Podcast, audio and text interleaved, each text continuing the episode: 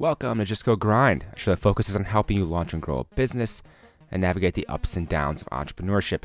I'm Justin Gordon, your host, and in this episode, we have Jake Liu, who's the co founder and CEO of Outer, which you can find at liveouter.com. And Outer is a venture backed startup based in Santa Monica on a mission to inspire happier, healthier, and more fulfilling lives through innovative direct to consumer outdoor furniture and lifestyle products. They are redefining the retail e commerce experience by creating the neighborhood showroom platform, which is a community that turns their customers' backyards into showrooms. Quite an interesting concept. And in this episode, Jake and I go through a lot of different things, including how he started the business, how he built his amazing team for this company, how he develops new products, including the couch they first launched, and why this is an innovative solution to outdoor furniture that really came from talking directly to customers. And we go through his other entrepreneur ventures as well. So much to talk about in this episode. Hope you enjoy it. As always, the show notes are at justgogrind.com slash podcast. You can support the show. Leave a rating and review over an Apple podcast. And check out the Weekly Grind, which is my weekly newsletter with tips, tools, and strategies for growing your business, which is at justgogrind.com slash newsletter. Without further ado, here is Jake Liu from Outer. Jake, welcome to the show. Thank you, Justin. Pleasure to be here. Yeah, happy to have you here and want to dive into a lot of different things. But where I want to start with start off with is with Outer. What is Outer? Can you explain what that is for people? Yeah, so Outer is a direct to consumer brand that focuses on um, the fast growing industry of outdoor furniture. Um, so we are going to market with the most comfortable, durable, and innovative outdoor sofa to basically take the pain and chore out of outdoor living. And then we're actually going to market with a pretty interesting model, which is we're calling it neighborhood showroom. We're turning our customers' backyards into our showrooms. It's, so it's kind of like Airbnb meets retail. Um, yeah. Yeah, and it's, I looked at your website and seen a bunch of stuff with it. And I was like, that's a fascinating, fascinating way to do things. I'm curious as to how you came about this idea in the first place. Yeah, so long story short, um, I have uh, a cousin who owns a patio furniture factory that's been supplying, you know, furniture uh, to big box retailers in the U.S. and all over the world. I saw the opportunity with D2C, you know, with companies like Casper and Allbirds and Away. And I thought that applies really well to this industry, given that, you know, it's littered with uh, poor quality products and just insanely high prices for anything that's, you know, high quality. And so I thought this D2C business model makes a lot of sense. So when I um, came across my co-founder, Terry Lin, who was the former head of design at Pottery Barn and then the VP of product management at Casper, you know, I knew I had the perfect team and resource to kind of tackle this problem. And the last part was the the you know the crowdsourcing technology came from an engineering background, so you know the idea and the prospect of building the next generation retail platform by turning people's homes into you know offline showrooms uh, that got me really really excited and had to tackle this and take it on and yeah built the company from there. Yeah, and from first having this idea and kind of knowing these things, how long was that process until you decide to actually go after it? So I'm just curious about that because people have ideas and never know, oh, should I actually do this idea? Like, how long was that kind of process from first thinking about it to, okay, we're actually going to do this and get going? Yeah, that's a really good question. So um, I didn't really, you know, uh, know about the furniture industry, or uh, I didn't even know patio furniture was even a thing. Yeah. Um, but you know, obviously seeing the furniture first, uh, sorry, the factory firsthand, uh, in person, that was really impressive. Um, and also just seeing, you know, the amount of people that are buying furniture online, you know, on Wayfair, Amazon, uh, and then I look at you look around um, and my friends, you know, who are buying furniture online, I saw that you know there's definitely something there, and so I really started researching this industry about maybe uh, three and a half to four years ago. And I actually started by just selling the same stuff from the factory uh, on you know Shopify and on uh, Wayfair, Amazon, and that business grew pretty quickly. Uh, actually went from zero to a million dollar run rate in less than six months, uh, and just me doing that passively. And so when I when I had the uh, you know experience of that that consumer demand right that's when it you know the idea started um, coming to me you know of turning that business into d2c and really focusing on the product development you know doing everything from scratch instead of just selling the same thing they can find from costco home depot target you know walmart and then selling it online and so uh, you know, it really started as a cash flow lifestyle business. Um, and then, you know, when I saw an opportunity to turn it into a venture backed, you know, uh, you know, a bigger vision, uh, that's when I actually started setting out uh, to to fundraise and you know start the team and start developing the technology platform and all that for Outer. Yeah, and how did that that transition go? That switch go for you? You know, from the lifestyle business side of things into then a VC backed company. What was that switch, and how did that kind of come about? Yeah, the lifestyle side. I mean, it's good uh, cash flow, right? Just uh, just for myself, it was um, you know I was able to pay for my bills and then some, and uh, you know that was enough validation to say that there's a market. Um, and uh, you know, when I was talking to my friends, you know, a lot of whom are are investors and angels that are in my previous business, uh, ProspectWise, um, everyone thought it was a really good idea, and uh, so you know, I actually started a new company uh, that's that's you know outer uh, that really focuses on the D2C aspect, while the other cash flow business that's just a, more of like a passive business, right? So that's still running in the background. Um, but it's in a very different category. Uh, you know, it's a lower priced item uh, product and business.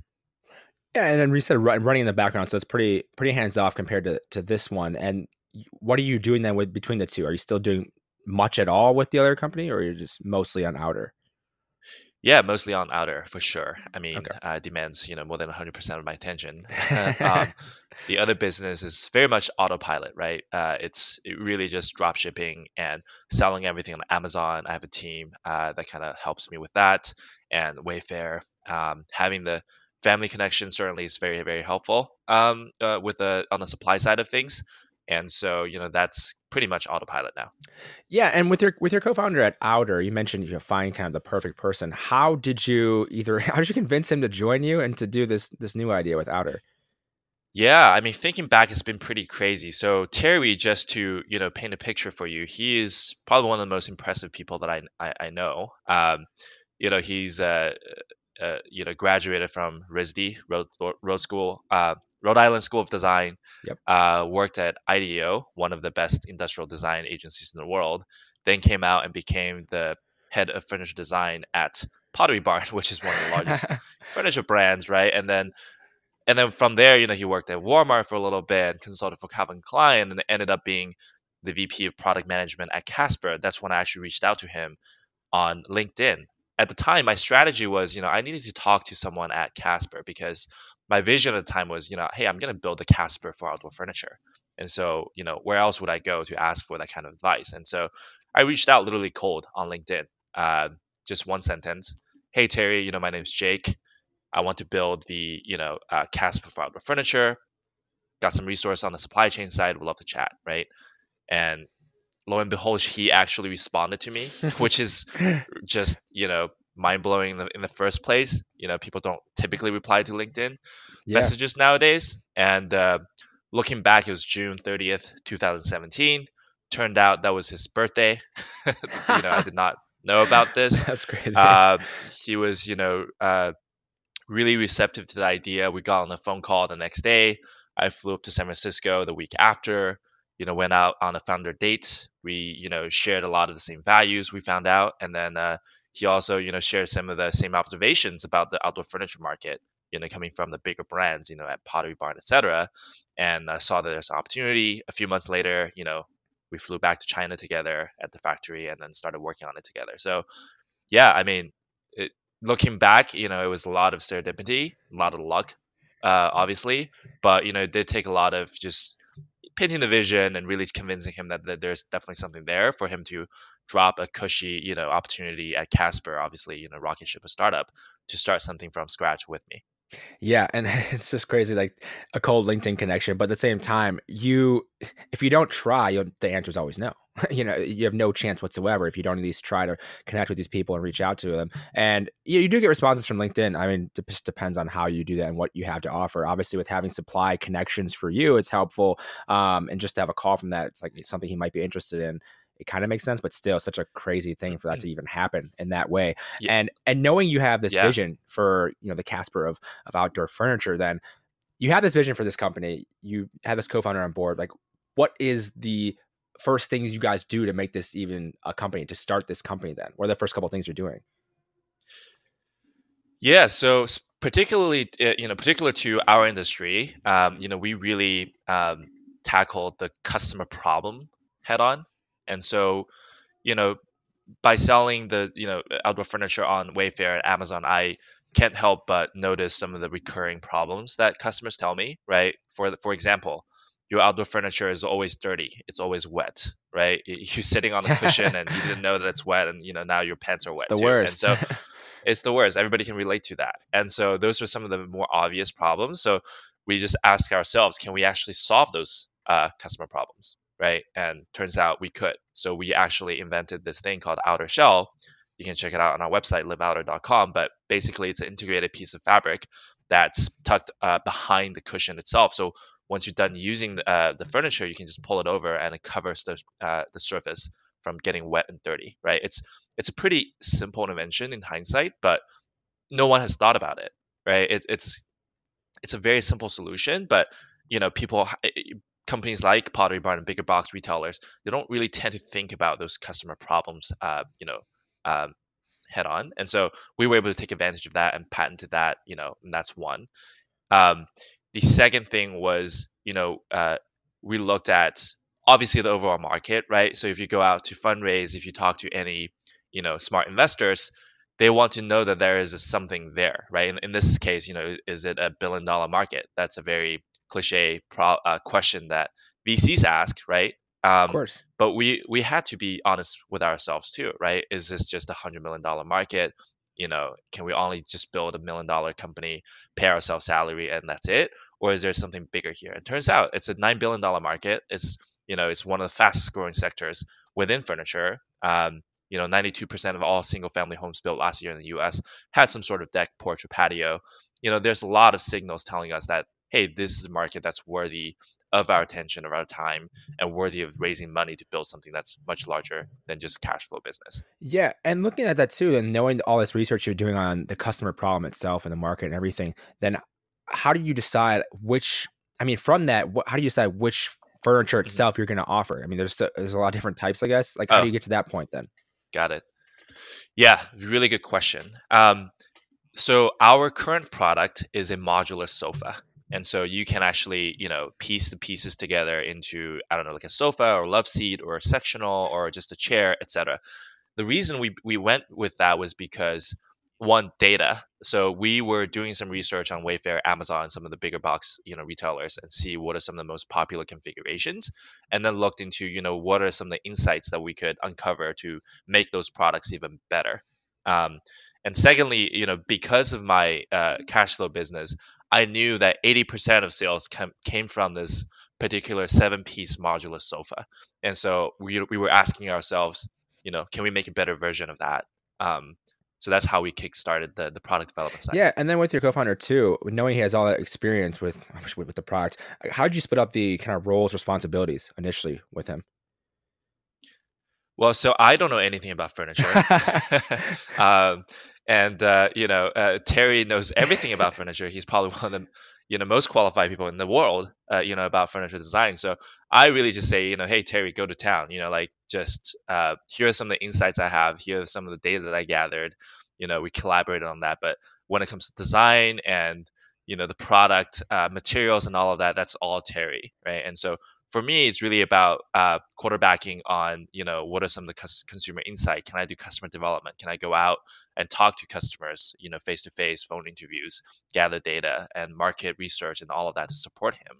Um, uh, but yeah, he, he really just handles, you know, pretty much like 99% uh, on the on the product development side. I, I would say because I have a you know a degree in computer engineering, problem solving is uh, you know kind of like second nature to me and something that really drives me right? So when we uncovered that oh wet cushion dirty cushion is the problem then what are some of the solutions? So on that invention alone you know i spent a lot of time with terry and um, to come up with some uh, a solution and that doesn't require a degree in in product design industrial design or furniture design. It really just you know requires some first principle thinking right? Like well wet cushion how do you keep it dry? And you know here's a solution. So yeah does that answer your question? Yeah, and you Yeah, it, it does, and it's obviously yeah. You, how do you keep it dry? You cover it with something else, but at the same time, people weren't doing this, and it goes back to what you just said. The first principles thinking, like, what should this outdoor furniture be, like, you know, in the first place, and that's um, that's that's how you can figure out these these solutions, and also talking to customers and figuring that out. One thing I'm wondering too, like with that, just from that small little thing of like the wet cushion, dry, dry, dirty cushion, whatever it may be, like how did you actually literally approach that that problem? Like, was it like, oh, they're just gonna whiteboard possible options? Well, chat. I'm just curious on the getting a little granular on that. How did that look for you guys? Yeah, so the problem, you know, one, we noticed that, and two, you know, it was really pushed uh, by one of our advisors slash investors early days. You know, he had personal issues with that as well. He was telling us, you know, how it's always dirty and and and and uh, wet and all of that. He really pushed us to you know challenge the conventional you know design and to get to that uh, to that design. Um, Mark, our investor, and so um, you know we just went to. I think the first step was we just kind of literally we were at the restaurant. We were just drawing on napkins. I mean that sounds pretty cliche, like napkin idea, but that's literally what we did. We were just drawing different designs. You know, is it a retractable shell? Is it out of you know is it like a, a you know like motor system? Like it went really complex. It's like a kind of like a clamshell sofa design that the entire back can, can collapse on it. And we went through some pretty crazy designs on just on paper. And then what really uh, propelled everything forward was when we went back to the factory in China and just you know started playing around with the fabrics there with existing material. And you know it was we just came up you know when we actually came came up with the idea of a zippered you know shell, uh, just an additional layer that's zippered to the back of the cushion, and we tried it firsthand, you know, uh, ourselves. It felt really, really intuitive, uh, kind of like a laptop lid, right? Once you're done using it, just kind of sh- shut it down and you uh, shut it off. Yeah. And so when we felt that firsthand, we knew that you know that's something that we want to go with, and then we quickly iterated on it. Uh, you know, we went to the seamstress uh, in the in the factory and then prototype something, and then you know once we showed it to everybody at the factory, everybody was like, "Wow, such a simple design, but this works. And so, yeah. Yeah, it works. It solves the problem. And you said you had obviously the, the family running the, the factory. Like, how long is that process though? Kind of like the prototyping process of getting to actual finished product. How long did that take you guys? The first prototype literally took 15 minutes to prototype and then like another hour to sew it on the, the first prototype cushion. And we tried it out and uh, we iterated on that because another thing is uh, transporting uh, transporting the cushion is a problem. People like to you know take it inside when ah. there's like a heavy storm or if they're going out, you know out for vacation and they don't use the furniture for a long time. They want to be able to easily transport it. Typically, you know, traditionally people just stack them up like pizza boxes and they move it, and it's really cumbersome. So we actually took a step further with the shell design where we integrated a piece of a handle uh, to the shell. So actually the entire cushion turns into a briefing a briefcase that you can actually just take and go with you, right? So it's a, another insight that that we knew because people wanted to easily carry their cushions in and out, and so you know we iterated on the design, but that entire process didn't really take that long, probably you know a few days at the factory. Yeah. And then we finalized the design uh, before we left the factory within the, the, first two weeks. Yeah, and then and then going back to something you mentioned as well earlier, with obviously this is all on the product side. Then with the investors, what were you looking for from investors and how did you kind of approach that process knowing that you had this vc backed idea with you know the casper for outdoor furniture? How did you approach uh, getting investors?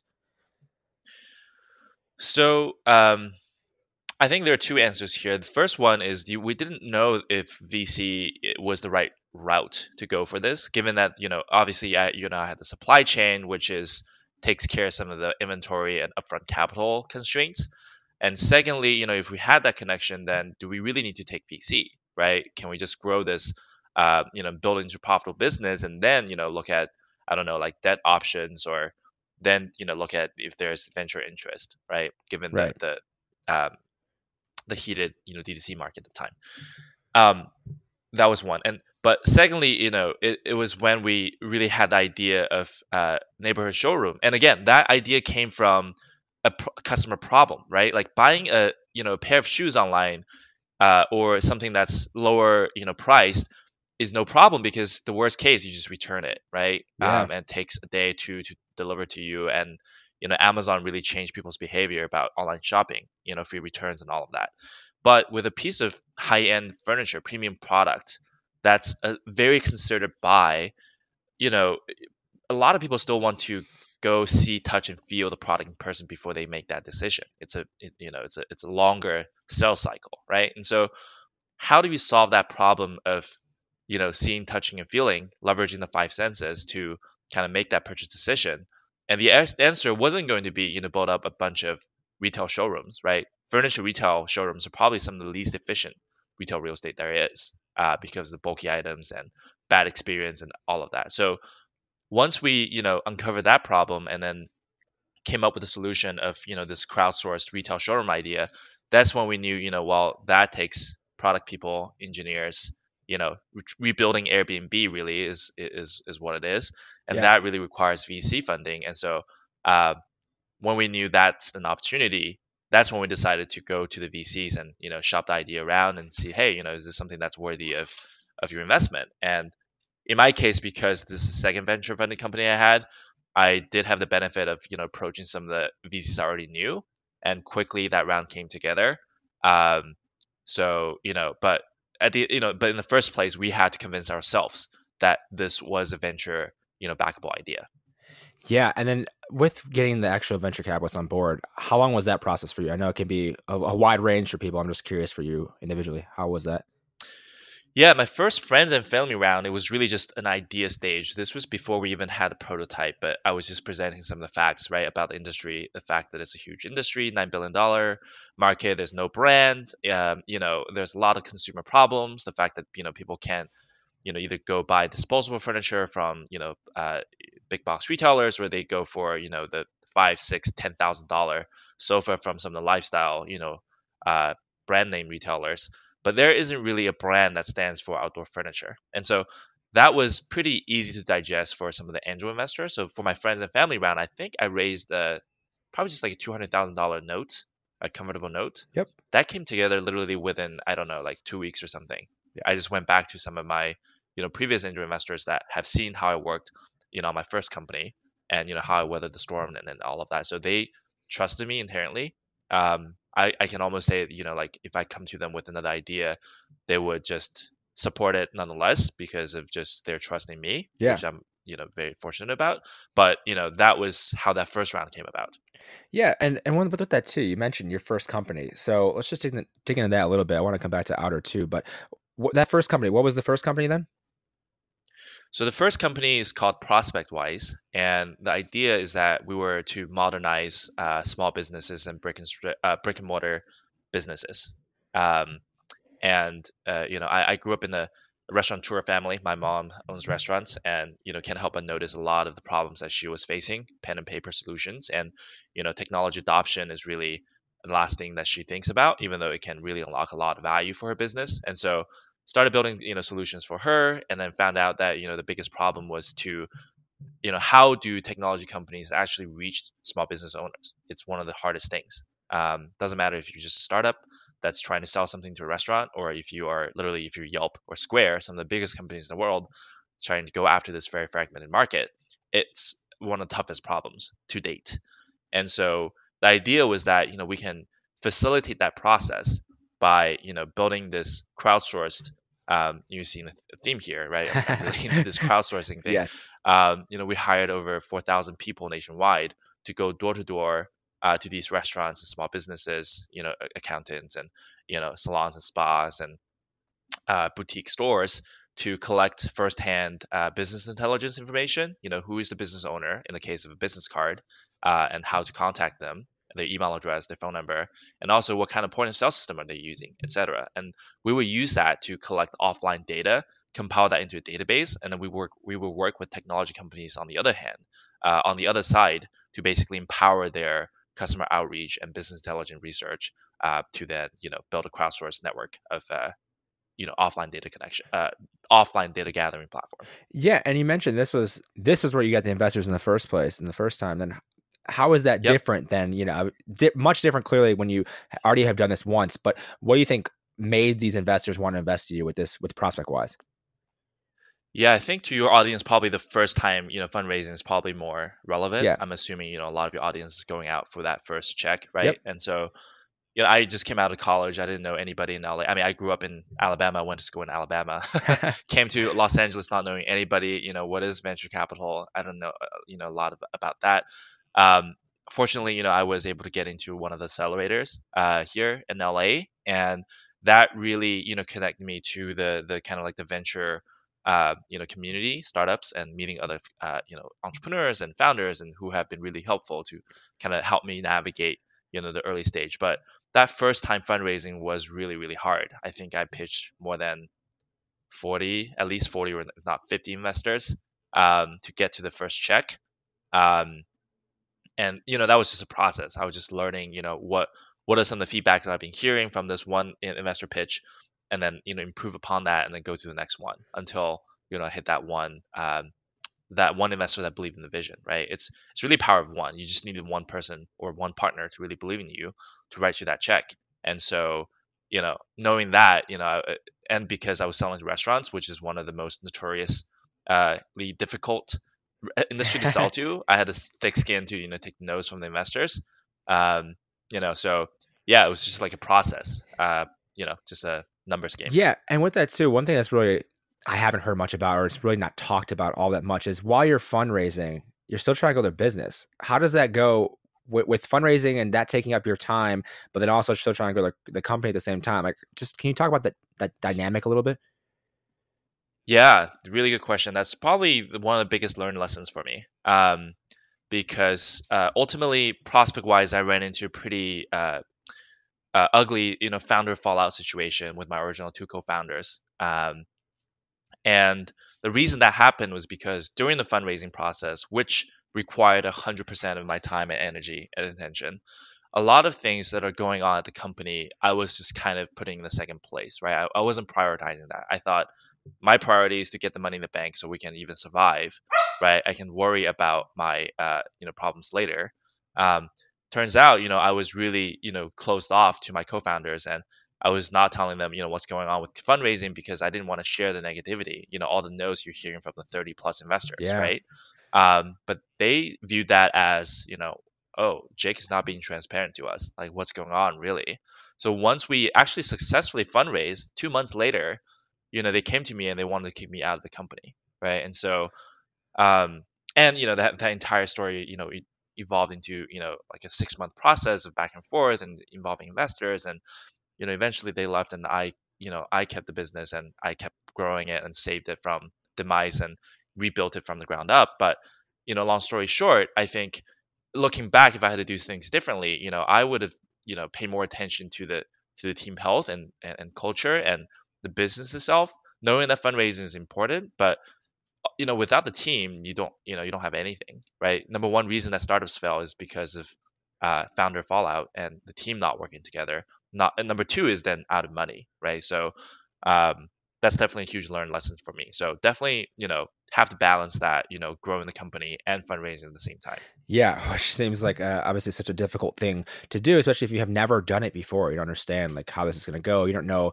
how long the fundraising will even take i mean you mentioned talking to 40 people 40 plus people right like it's just crazy yeah. crazy I mean, in the beginning, I was telling my partners that, hey, it's only going to take me three months, two months, you know, to fundraise.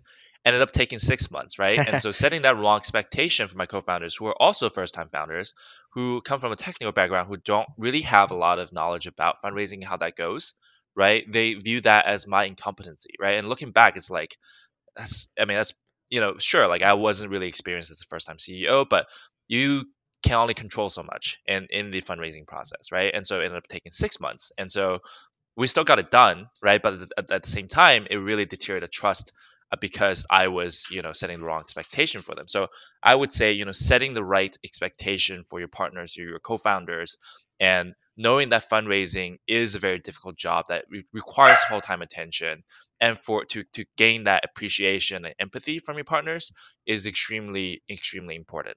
Yeah, and yeah, setting those expectations is everything. So it's how you set up in the beginning is really gonna lead to like how that actually ends up going moving forward. And yeah, as you, as you mentioned, being first time founders is really tough because you don't really know necessarily what that's going to be. But as you can get more educated, understand that yeah, fundraising could take a long time, many many months.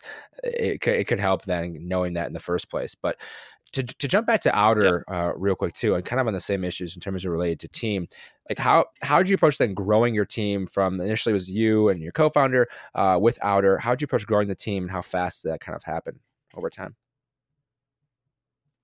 yeah, so Terry and I actually got to the got the company to a certain stage where you know we have a physical product, right? Uh, the prototype is already done, production plan is already done. Um, you know, we already have, uh, you know, the, the for a D2C brand, you know, the brand is important, right? So the website, the, uh, you know, everything uh, is in a good place.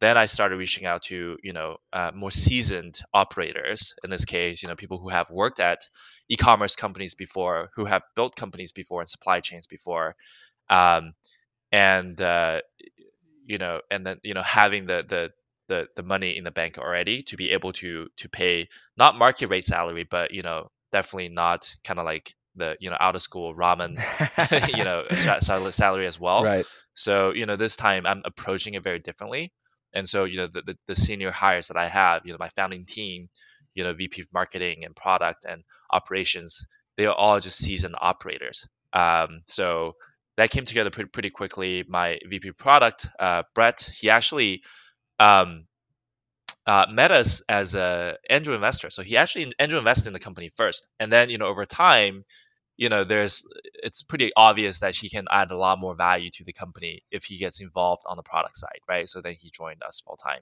My VP of marketing, Corinne, and VP of operations, Patrick, they they they were both uh, referred to me by you know one of my investors. Um, you know, as hey, you, you just gotta you just gotta talk talk to these guys. They can really help you grow. And so that all came together pretty organically. Um, we didn't really, you know, I didn't really set out like a recruiting process or anything like that. Uh, but it's all within network, right? It's all friends referrals and uh, it's all uh, investors referrals and, and, and that kind of thing. Yeah, yeah, and then having a team, obviously, your team in place, and then you have the product too. I'm sure people are going to be wondering as well, like, how did you get the word out? Like, how did you actually distribute this, market this um, once you had that product, or how did that process go for you? Yeah, I mean, in the beginning, you know, we thought the uh, neighborhood showroom idea was really novel, and so looking back, you know, particularly at all the D2C companies, they all have this kind of like I wouldn't say magic bullet, but at least like an idea that's very uh, share worthy, right? So if you look at Casper, the mattress brand, they're like mattress in a box, you know? Yeah. That's a very spreadable idea. Warby Parker, home try on. Oh wow, I pick five pairs of glasses, I can try all of them and just return the, the, the ones that I don't like novel idea, right? That PR, you know, went a long way for them. Um, so when we looked at our business, we knew that you know we wanted to come up with this novel idea that can get the top top the funnel awareness, right? We want something that PR, you know, and press wants to write about. We want to write, uh, you know, build something that people want to automatically share on their social network. And so that to us was uh, was neighborhood showroom. Um, so before we even launched the product, like before you can even place an order, we actually just started recruiting uh, our hosts, so people who are willing to open up their backyards to neighbors to come visit and check out the product. And that's how we actually got the first orders come in because they have to buy the product at the end of the day. They can't just get the product for free and then you know use this as a, you know purely as a money making uh, mechanism. Yeah. Um, so you know then the, the company grew from there essentially you know uh, that generated a lot of awareness press wanted to write about it um, and then you know and then we can double down once once we launch you know with uh, online marketing obviously right facebook google and all that good stuff to accelerate learning and data gathering yeah and talk and approaching those first kind of initial people like what did you do to even get those first people on board to hey offer your backyards with furniture what were you doing to to get those customers So yeah, I'm trying to recall. I think the first thing I did was I posted to Nextdoor, you know, like that yeah. neighbor uh neighborhood yeah. app. Yeah, this is like community yep. thing. So literally I was like, hey, you know, dear neighbors, right? Like I'm starting a company. I have this crazy idea. I want to turn your backyard into my showroom. you know, would you be willing to do it? And turns out like 40 some odd people responded like you don't see a lot of threads that are responded by 40 plus people right? and so like I was like, wow, I really got something here. And so I actually went and visited some of my neighbors uh, in LA who responded to me on uh, Nextdoor. And turns out, you know, they were all really passionate about the idea.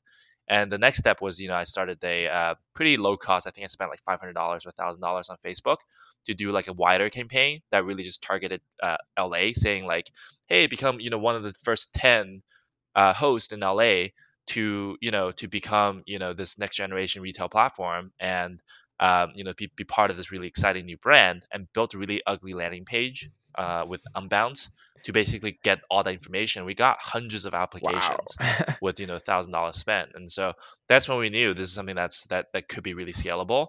Um, but yeah, that's how we how we first started. Yeah, and that's something to echo that point of like using Unbounce and just a landing page with Unbounce to send people to from Facebook ads, whatever. Like it, it's such an easy way to get started with a business. Even with um with the podcast production company Pod Puppy, like we literally just did a landing page as well, and we had a virtual assistant email people cold about podcast production, and that's how we got our first customers.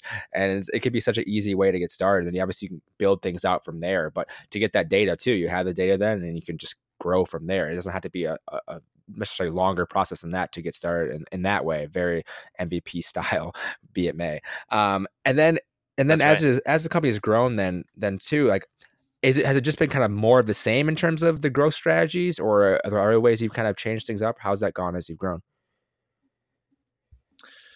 Um, yeah, I mean, so you know, fortunately, you know, the the neighborhood showroom um, idea and the platform has grown uh, I always say quite organic just because of, you know, again, press, you know, wrote about it. We were featured on, you know, like Curbed and some of the bigger publications. And, you know, we still have to, every every day today, you know, pe- people are still reading the article and then sign up, you know, through a, a funnel that we design. Obviously, you know, we invest in a lot of technology. So we built an onboarding flow and, you know, they there's an easy way for them to apply and send their photos in and videos and, you know talk about themselves and qualify that. Now we have a team that really dedicates dedicates to qualifying onboarding our showroom hosts, and so that's been go uh, you know uh, still been you know full steam ahead.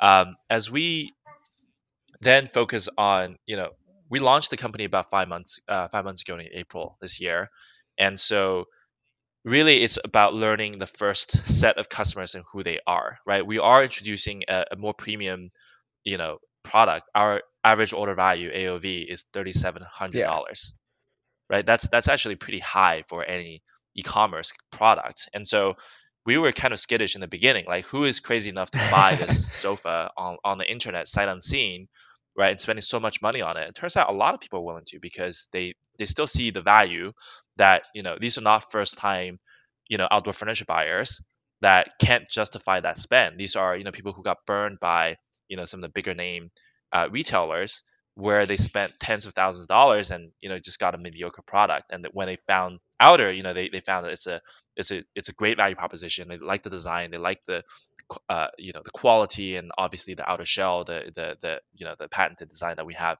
So getting that kind of first i would say even the first uh, 100 customers that would come to the site and buy the product sight unseen and learning who they are and you know what, what what's their behavior you know obviously it's not like they land on our page from an Instagram ad and they bought right away, right. you know, you know, while they're in, I don't know in the bathroom or something, you know, like that doesn't happen.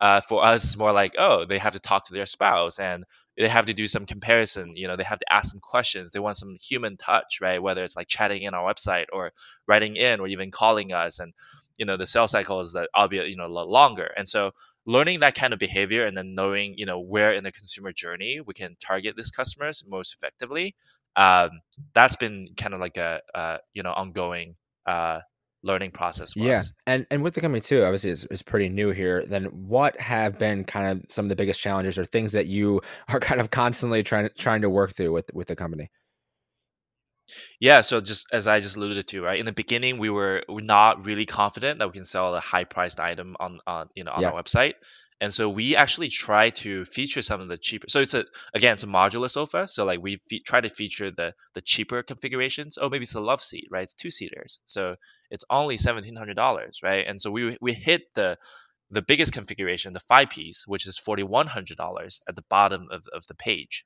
thinking that most people will probably get a sticker shock and they would not yeah. buy. And the biggest learning there is, and, and guess what? It turns out over half of all of our customers actually just buy the most expensive configuration. right? And so that was a huge learning for us because if we target the right customers who really see the value and everything that we are that we are presenting, then we should be really confident in our value proposition, our product to cater to that customer demographic, right? And so, um, why, why would we even hide the, the best performing product at the below the fold and try to hide that from customers who are really looking, seeking yeah. it out? Um, and so that was a huge learning for us. And now we're in the process of you know featuring actually you know even uh, better configurations. And now that we have real customer feedback coming back about the product, right? Uh, we have a NPS, so Net Promoter Score of 100, which is pretty much unheard of. Uh, but it just goes to show, you know, how big of a problem this product category is, and how much our you know customers got burned by other brands and companies. And now with the confidence in the product, we can then you know be really uh, uh you know double down on on you know uh, marketing spend and you know be really confident about our service and products to, to do that but before you know the first 100 200 customers we didn't have the the balls to do that right? so yeah speak. exactly and then with yeah. with that too i mean you mentioned obviously it's like a maniacal focus on on the customer what their needs are which is uh, how you should run a business how you should how you should uh, approach it but are there any times where you're getting like the wrong insights from some customers because obviously there's different feedback you're getting or things how do you say no to things they maybe want or things they're saying versus and kind of filter through that yeah good question so we definitely hear a lot of people saying like wow your product's so expensive right lower your prices um you know that's I think everybody hears that feedback no matter what product you're selling, right? You're always yeah. too expensive for people who are just not in the market for your product, right? Whatever that product, uh, you know, category is. And so I think price is always a false, uh, you know, objection. Um, and you know, it's really about qualifying the, the, the customer. And sure, we're going to introduce more affordable options in the future, right? I really look at ourselves as kind of like the Tesla approach, right? Model S comes out, and then there's Model Three for the mass market. Yep. But you can't really build the the brand, uh, you know, in reverse. You can't come up with the mass market solution and then go upstream right? And so yeah, that's really how I think about Outer at the very least. So I'm really really excited to you know uh, introduce you know what what I'm calling like a small space collection, right? For the urban dwellers, for the millennial customers, myself included, that live in bigger cities that have a smaller balcony. Can we actually introduce a product that's more affordable and that's more functional and that can fit you know a smaller space at a sub thousand dollar price point that they really you know uh, enjoy using? Sure, right, but that's going to take some time, and so we do have some pressure of you know customers and investors, you know, asking us, hey, that's clearly a bigger market, it's ma- mass market, you should just do that right away. But we really need to focus on serving our current customers well. You know, our current customer, she's a 35 year old woman that lives in outside of a bigger city in the suburbs, who is a you know homeowner, uh, who has a young family, right? Is that yep. demographic uh, easier to reach, reach uh, on digital channels that, uh, than the millennial urban dweller market? Probably not. But you know, we we decided to make that customer really happy and really you know to focus on creating products that serve that demographic first, and then move downstream, you know, from there. And so. I don't know if that answers your question, but you know that's some of the yeah. objections that we, we, we have been getting, and we decided to uh, not uh, you know take action on, but really just focus on what we're doing really good right now.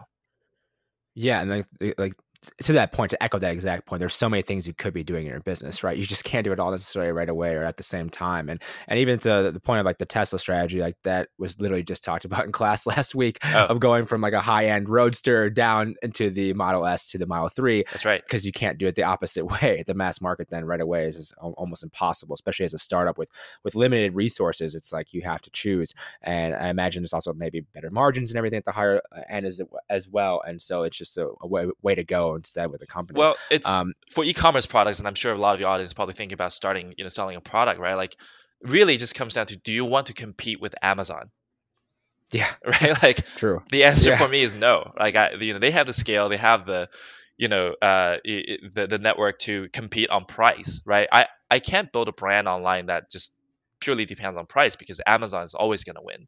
And so, yeah. you know, I don't want to do that. I want to build a, a brand that can cater to a specific demographic that that Amazon is probably not very good at serving servicing right now, right? So if you look at all the successful DTC brands, that's almost always the case.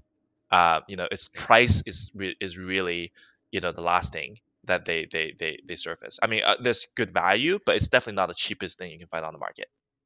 Yeah, they all have built a, a fantastic brand. I mean, that's Exactly. we, we know these companies in the first place, right? And I mean, everyone can kind of associate that with someone, and that's going to be the same thing with Outer, right? It's like this going to be the brand name. Like, oh, of course, you use, you're going to use Outer. It's just the one that's known.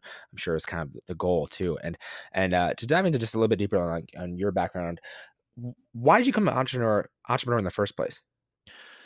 Um, yeah, so I guess, you know, ever since I was a little kid, I was pretty entrepreneurial in the way that I like to, you know, uh, you know, my, my dad's an engineer, electrical engineer. So as a, at a very young age, I started, you know, building, you know, like small electronics. You know, he was teaching me how to do that, playing with the soldering iron, and then eventually, you know, learning how to code and, you know, really like to create little apps and, you know, uh, websites, etc. And really found a lot of fun in, in, in doing that, and really into, you know, video games and, you know, do I always wanted to create a game and you know, I, I worked at a video game company later. And so all of that really kind of fuels my creative energy, I feel. I, I think that brings me the most joy in life, looking back, is Yeah, just creating something from nothing. And then on the other side is the, you know, my mom has always been a serial entrepreneur, uh, you know, restaurants and, you know, uh, small businesses and just seeing that process, right? And then, you know, kind of taking uh, control of your destiny, so to speak, that really is, uh, you know, re- uh,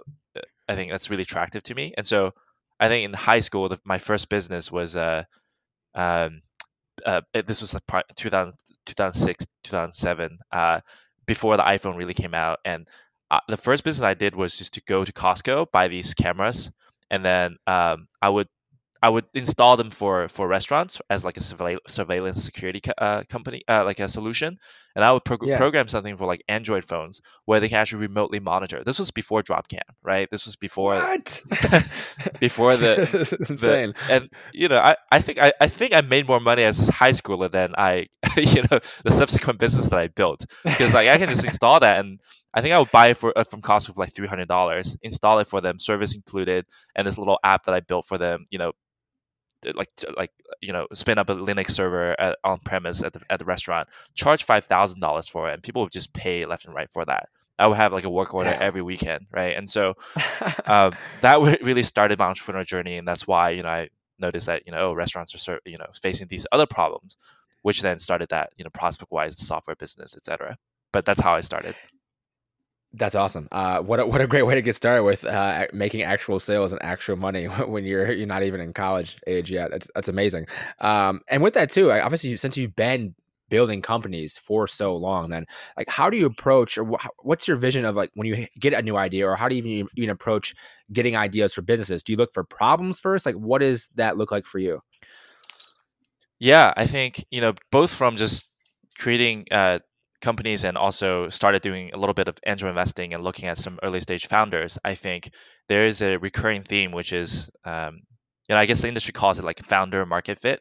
You know, there's product market fit, but there's also founder market fit and Yeah. that's that's understood in many ways but to me it's really just you know how motivated or how passionate you are about the problem set that you're presented with um, because uh, you know without that fit you know it's just there's just too many reasons to give up on it um, and so for example right like w- one of the companies that i invested in um, uh, Steezy. They're an online hip hop dance education company, right? The, the two co-founders actually competed uh, in a hip hop dance competition and you know placed pretty pretty highly and and so you know they started blog and then you know they found following and this is you know they would never do anything else in life than building this company, right? I have another company called yeah. Dray Alliance. They do drayage and for your audience it's the leg that's you know uh, moving the container from the port to the warehouse you know that's a very Yep. particular segment of the logistics space you know he steve the founder